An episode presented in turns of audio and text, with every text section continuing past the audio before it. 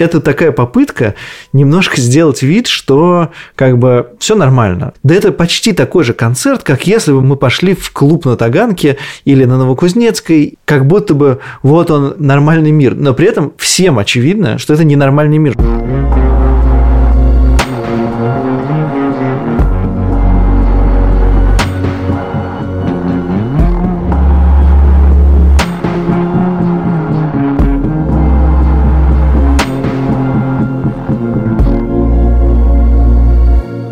Привет, это подкаст «Новая волна». Меня зовут Саша Поливанов. Здрасте. А это Илья Красильщик.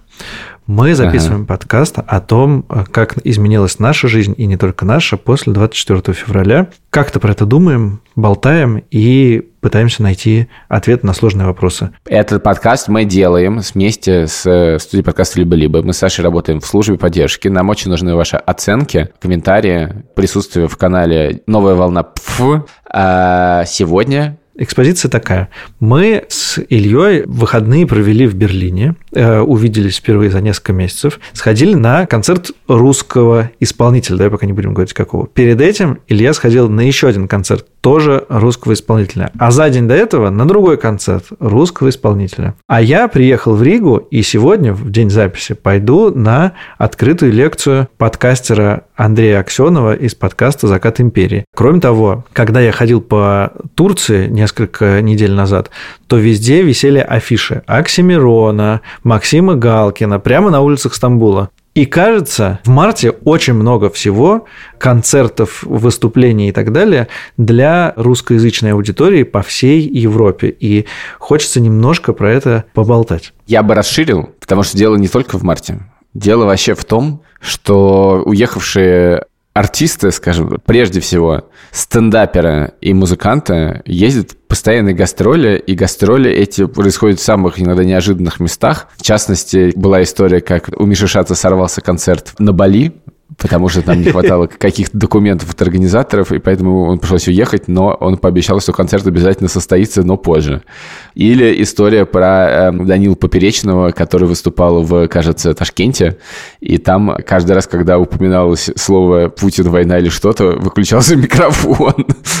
В общем, историй довольно много, люди путешествуют в самых разных местах, а некоторые даже не путешествуют, поэтому я хотел бы действительно описать прошлую, наверное, неделю мероприятий в Берлине. Первое мероприятие, на которое сходил, было лекция Екатерины Шульман и Максима Курникова. Надо сказать, что я думал, что лекция происходит в семь, и опоздал на нее на двадцать минут, и выяснилось, что лекция происходила в пять, поэтому я опоздал на нее на два часа двадцать минут, и я услышал буквально последние два предложения, но и услышав эти последние два предложения, я успел поразиться происходящему. Значит, дело происходило в огромном костеле на улице Штагада в Пренцлауэрберге. Это огромный костел с огромным залом. Действующий? Ну, я мог сказать, что, в принципе, это была какая-то новая русская религия. Я не знаю, что, значит, что это такое. Но, короче говоря, я просто хочу сказать, что он был абсолютно полностью заполнен людьми. Это производило огромное впечатление. Когда ты заходишь в Пренцлауэрберге, значит, в гигантский костел и видишь очень далеко Екатерину Шульман,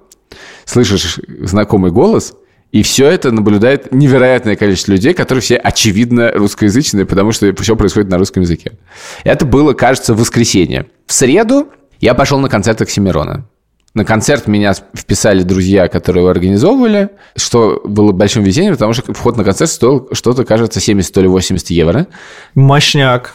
Мощняк. Это, в принципе, большая тема для обсуждений концертов некоторых русских музыкантов.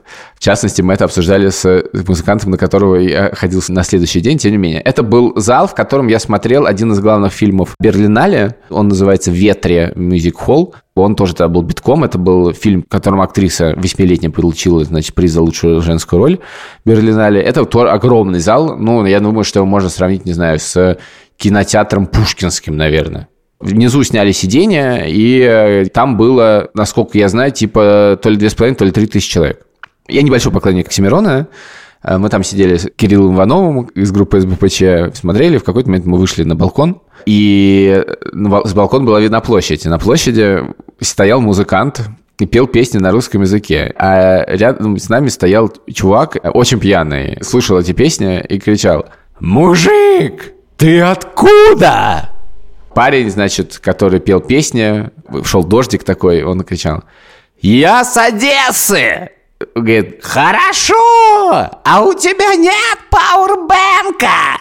Говорит: «Нету!» И дальше поет песню. Значит, в следующий раз, уже когда кон- закончился концерт, когда мы в следующий раз вышли на балкон, по-моему, до этого и шли песни Валерия Сюткина, что тоже история подмигивает нам тут, потому что, кажется, Валерий Сюткин выступает за э, войну в Украине, насколько я помню.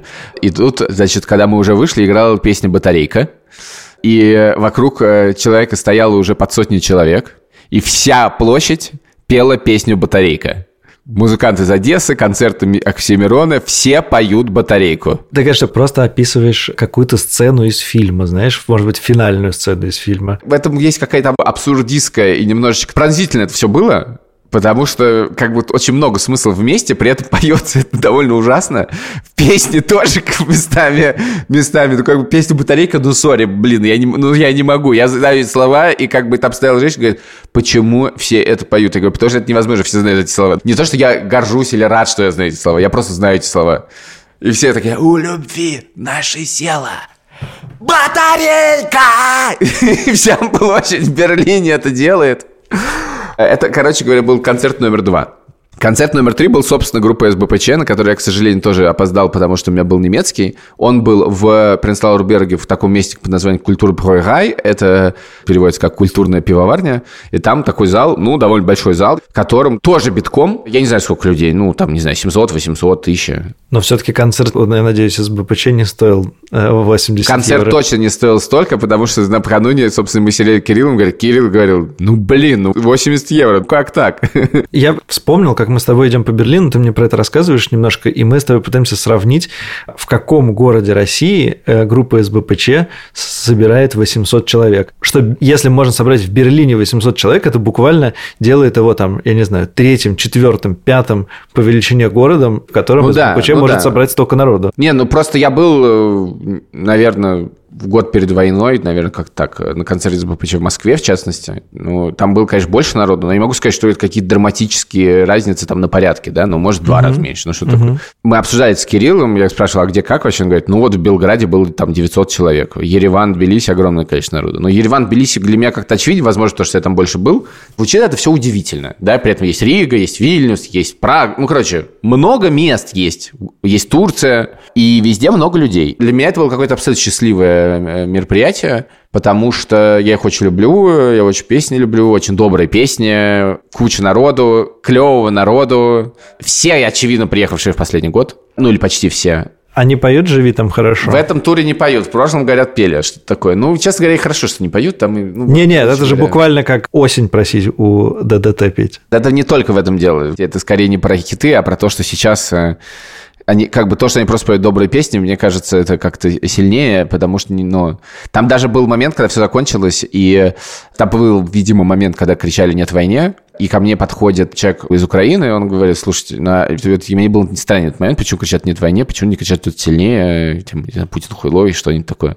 Я говорю: «Слушайте, но это важно, люди кричат «нет войне», вне... когда есть внутренний контекст, да, это такое пространство, где собрались россияне, они все понимают более-менее друг про друга, кто они такие, что такие, и как бы это не место, где нужно обязательно кричать очень много слоганов, да, то есть когда люди кричат «нет войне», за этим стоит гораздо больше всего, и тут как раз возможное место почувствовать себя вместе, не по отдельности. И такого так мало, что как бы это очень важно, да? Если бы это был бы украинский марш, там бы не кричали бы «нет войне», скорее всего. Там было, было бы как-то по-другому. Но тут очень важно, что бывают такие моменты, когда ты можешь все-таки пройти и почувствовать, что мы вместе. Так это устроено. Не, но потом просто в российском мире нету лозунга «Путин хуйло».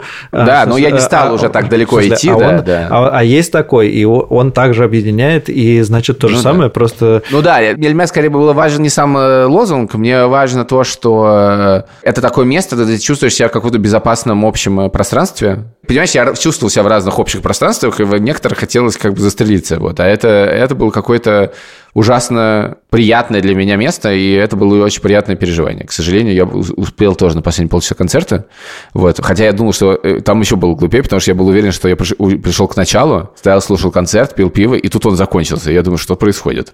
Как так вышло? Он же только начался. Оказывается, что я тоже пропустил полтора часа концерта. Да, закончим час по берлинским концертам тем, что мы сходили на концерт нашего друга Лёши Пономарёва, который Джеймс. выступает да, под псевдонимом Джокер Джеймс и поет антивоенные песни, на мой взгляд, очень талантливые. И у него это середина тура, он тоже едет по всем более-менее этим обычным городам. Ереван, Рига, Вильнюс, Таллин, Берлин, Белград и так далее. И это было, конечно, гораздо более камерная вещь. Там было человек... не знаю, сорок, и это был такой какой-то очень маленький бар, в котором мы сидели вот друг у друга на ушах, и все пили водку, закусывали маринованными огурцами, и было... А потом мы очень мило пошли выпивать к нашему другу в квартиру, и Лёша еще отыграл сет группы «Аукцион». Первый, значит... третий альбом группы «Птица». Да, если не да. половину. Нет, не половина. Если бы он сыграл песню «Седьмой», тогда была бы половина. А так он сыграл только «Птицу», «Дорогу», «Дом на колесах» и все вертится. Да, я хотел тут сказать, что просто для меня это было некоторое движение от больших концертов к маленьким. Да? Сначала был, ну, не стадион, но как бы огромный кинозал, музыкальный, мьюзик-холл с Оксимироном. Он был не то, что прям полный, но в нем было ощущение большого количества народу. Потом был клуб с СБПЧ, она тоже была, в общем, полная. И потом был просто бар с Лешей, и он тоже был полный, да? Ну, и в этом смысле это... Да, везде был аншлаг. Было, как мы обсуждали по-другому, соразмерно своему месту, да. И... Когда я узнал, что это место называется «Квартира», я подумал, блин, сейчас будет иммигрантская какая-то херь. Короче говоря, не хочу этого всего, мрачно-грустно. Мы пришли, выяснилось, что там это действительно место, где написано по-русски, люди говорят по-русски, но в этом есть, были вещи, которые немедленно растопили мое сердце и желудок, а именно водка и малосольные огурцы. Я тебе так скажу, мой желудок до сих пор растоплен этим путешествием по...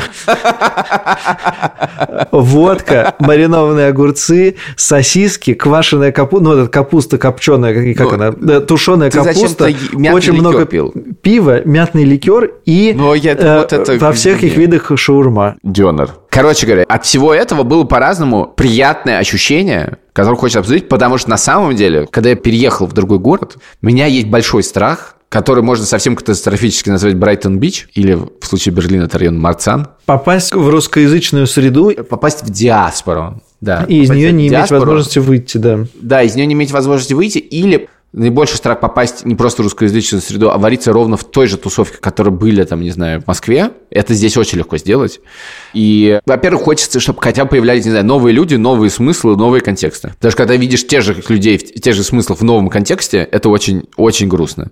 Новые люди не обязательно должны быть местными. Но хорошо бы, чтобы были еще и местные. Но на эти концерты я шел не повидать каких-то, познакомиться с новыми людьми. Дело в том, что я был в, на концерте Лёши Пономарёва в Берлине, а потом... на конце его концерта в Риге через два дня. И ты, конечно, идешь туда узнать, кто здесь. Потому что, ну, как бы социальные сети, не социальные сети, ты представляешь. Но в целом, как бы простой способ понять, кто находится в этом городе, это пойти на концерт общего друга.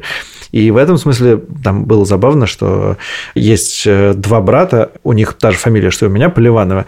И с одним я выпил в Берлине на концерте Лёши Пономарёва, а с другим на концерте в Риге. В этом смысле даже сам концерт, мне кажется, менее важная символическая штука. То есть там можешь получить удовольствие, можешь не получить удовольствие, но идешь ты туда скорее всех повидать. Понимаю тебя прекрасно, и я не очень в социальном муде нахожусь.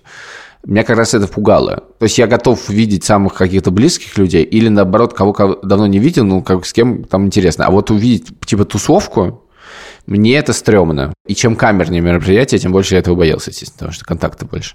А получилось очень хорошо. Там был какой-то набор ощущений. Значит, ощущение... Первое было в том, что вообще-то не страшно, если это не вся твоя жизнь, да, то есть это на самом деле похоже, не знаю, на жизнь в Москве. Ты не хочешь все время тусить с одними и теми же людьми, например, с людьми, которых ты познакомился в университете, да, всегда с ними. Но иногда встречаться очень клево. Выходить из контекста в контекст. Нужны разные контексты. И вот этот мир, то, что он есть, и то, что он сохранен, это очень клево. И тут возникает, собственно, вторая вещь, а именно то, что он сохранен.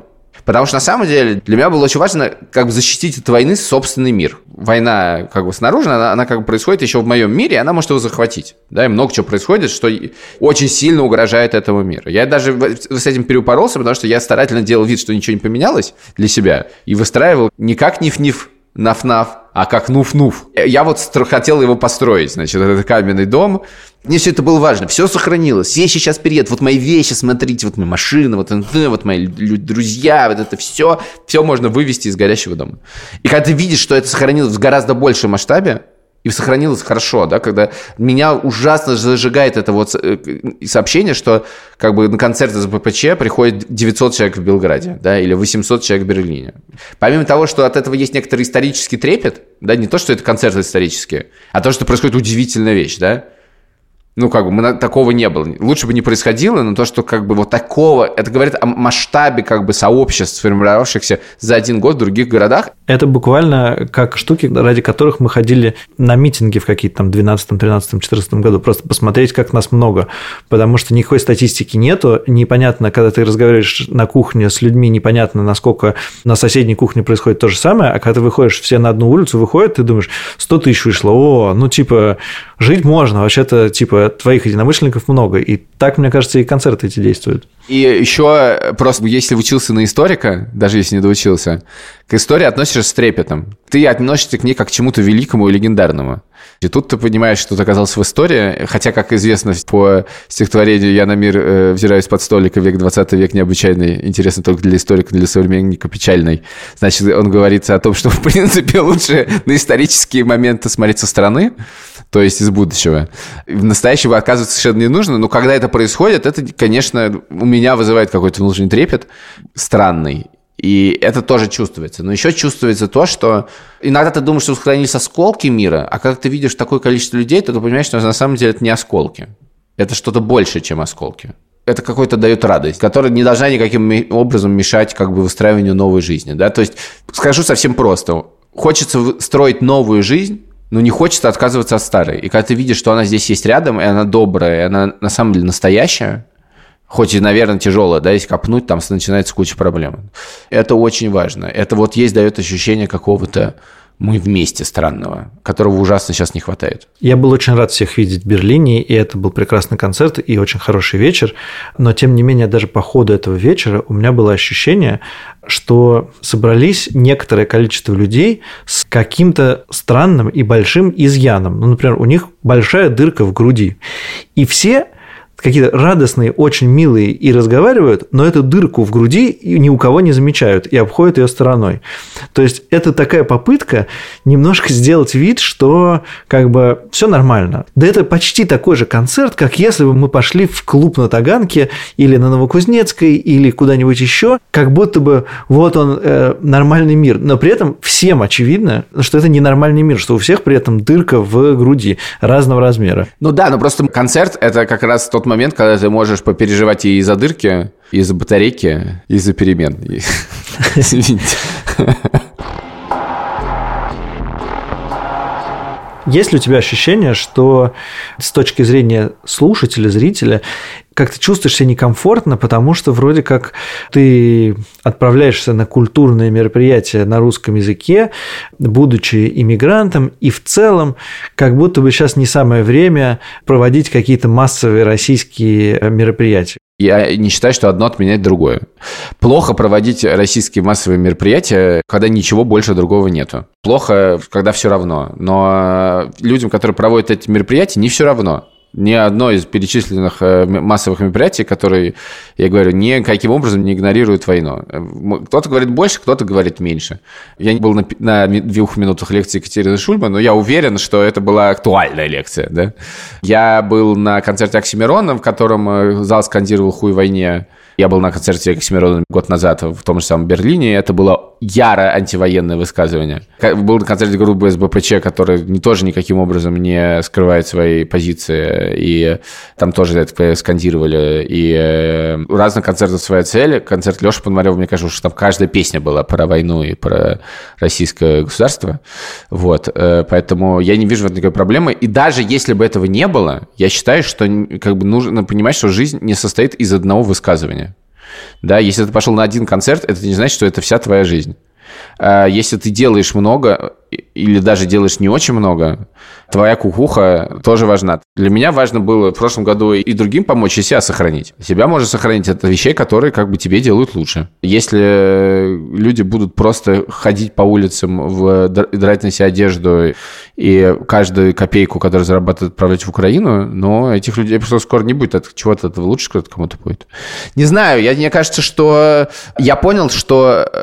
Есть вот такая реакция, э, интернет-реакция, что ты, например, говоришь, блин, какая жесть, что арестовали Ивана Гершковича, да, журналиста Wall Street Journal в России за, по шпионажу. И ты можешь сказать, блин, никогда не арестовывали. И обязательно кто-то придет и говорит, вот это жесть! Нет, посмотрите, какая жесть в Украине.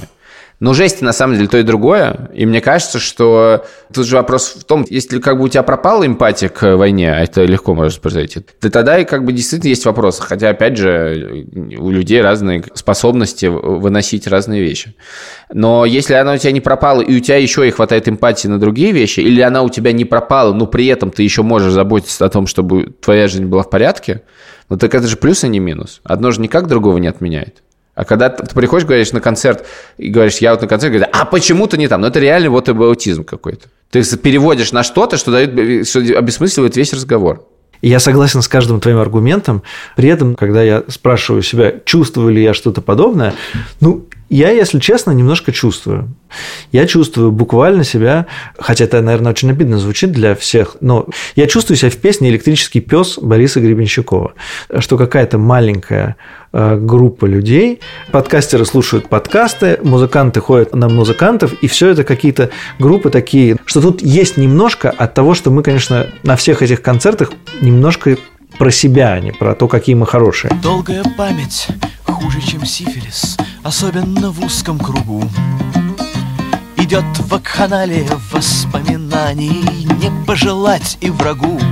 Я не вижу проблемы, чтобы в один вечер или даже несколько вечеров оказаться в безопасном кругу приятных тебе знакомых людей, которые не подозревают тебя каждый в чем-то, и которым не нужно делать десять дисклеймеров перед тем, как что-то сказать, чтобы наутро разойтись и заниматься своим делом. Ты же существуешь. О себе тоже нужно позаботиться? Нет, нет, на самом деле, если честно, я просто буквально сейчас думаю, насколько серьезно я это думаю, а не сказал ли я для, для красного словца. И, наверное, есть и то, и другое. В смысле, что да, я немножко подумал на этих концертах, или вот сегодня я буду на подкасте «Закат империи», там будет похожая такая атмосфера, интересно, почувствовали это. Ну, посмотрим. Да, это вы ходали воспоминания «Не пожелайте врагу», действительно, абсолютно. В данном случае это действительно подходит. Сто лет недавно. Возможно, надо переименовать подкаст или сделать альтернативный исторический подкаст, который будет называться «Хуже, чем сифилис». Дело в том, что я думаю, что все-таки вот эти переживания по поводу «то ты делаешь или не то», они все-таки не совсем только в голове происходят, они еще болезненно отзываются разными спорами и руганью в разных местах в интернете, потому что все это видят, и, конечно, ну, я не знаю за тебя, но я, безусловно, все время как- каким-то образом равняюсь на те вещи, которые могут написать, но я не сразу, но в какой-то момент... через много болезненных, значит, историй, все-таки пришел к совершенно очевидной мысли, что что бы ты ни сделал, ты получишь весь спектр критики, который можно, в принципе, представить. За концерт в Берлине тоже можно получить. Ну, я написал в Твиттере про то, что замечательный концерт СБПЧ, и мне там типа концентрирована доброта. И сразу пришел какой-то человек и сказал, вали в свою рашку или что-то такое. Ну, ладно. Дело в том, что самые злые мнения, они всегда лучше всего слышны. Это неприятно, безусловно, сильно неприятно, но люди гораздо добрее и гораздо уважительнее, на самом деле, друг к другу относятся. Вот. Ну, вот точно такой же пример. Вот мы, опять же, вернемся к разговору с человеком из Украины, который у меня был на концерте СБПЧ. Ну, и представим точно такой же разговор в, в Твиттере. Ну, это было просто, ах, вы мудаки, что-то. А тут мы взяли, поговорили про какую-то важную вещь, обсудили какие-то смыслы. Можем даже не согласиться друг с другом. Но появляется взаимное уважение. Его очень много. К нам подошла на концерт Лёши Пономарёва дев, девочка из Мюнхена, которая же сказала, что... как бы опять благодарность за службу поддержки, там еще были наши сотрудники, тоже благодарили, это было все ужасно приятно, потом она рассказала, что она вообще-то египтолог, но живет в Мюнхене, но когда случилась война, она занималась тем, что волонтерила и помогала найти жилье украинцам. И один раз им позвонили с Deutsche Bahn и сказали, к вам едет поезд украинцев, дальше сами... Вот, и, так, и на самом деле, когда ты начинаешь вот ходить по такому, это же вот, это, например, часть таких концертов. Мир заполняется такими историями. Это дает сил жить дальше и делать дальше. Эти силы нужны, их надо откуда-то брать. Эту энергию можно только взять там, ее в интернете не возьмешь. В интернет забирают у тебя силы и нервы, а там это, эти силы даются. Была история. Мы с Соней идем по городу Халле. Я в первый раз в жизни, значит, про город Халле узнал за неделю до этого, когда Соня туда поехала. Он находится в полутора часах от Берлина. Вдруг подходит девушка и говорит: Илья, я надеялась, что я вас когда-нибудь увижу. Я хотел вас поблагодарить за все, что вы делали. Я слушаю поддержки, за все подкасты. Я слушаю два по цене одного с первого выпуска. Так что, Саша, это к тебе тоже обращается. Если вы слушаете нас сейчас, спасибо вам еще раз, потому что это, конечно, как звучит история: ах, смотрите, ко мне подходят на улице люди, как это приятно. Это правда действительно очень приятно. Но на самом деле я про то, что в мире доброты гораздо больше, чем зла. Я в этом абсолютно уверен. И эту доброту ты черпаешь на местах, где есть люди, которые с тобой заодно, и ты с ними заодно.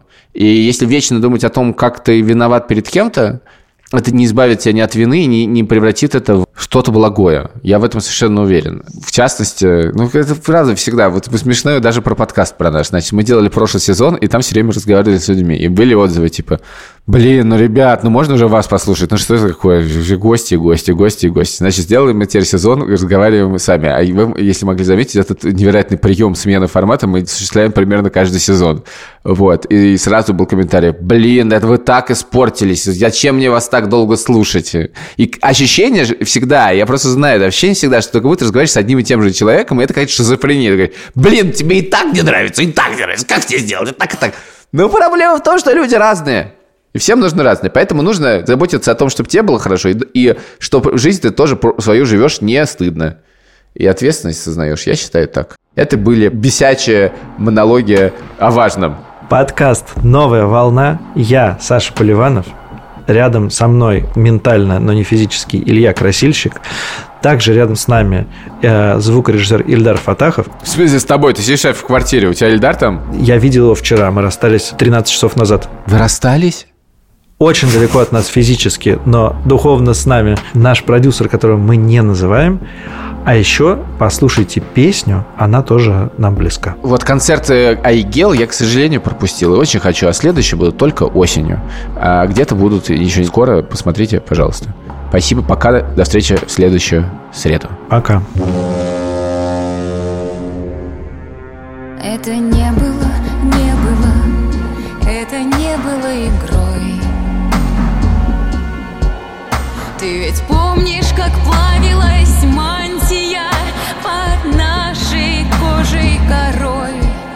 Ветер дует, и волны гладят место разлома, но оно до сих пор горит. Я прошу их жалеть, и тебя, мой, навеки уплывший, навеки отдельный материк.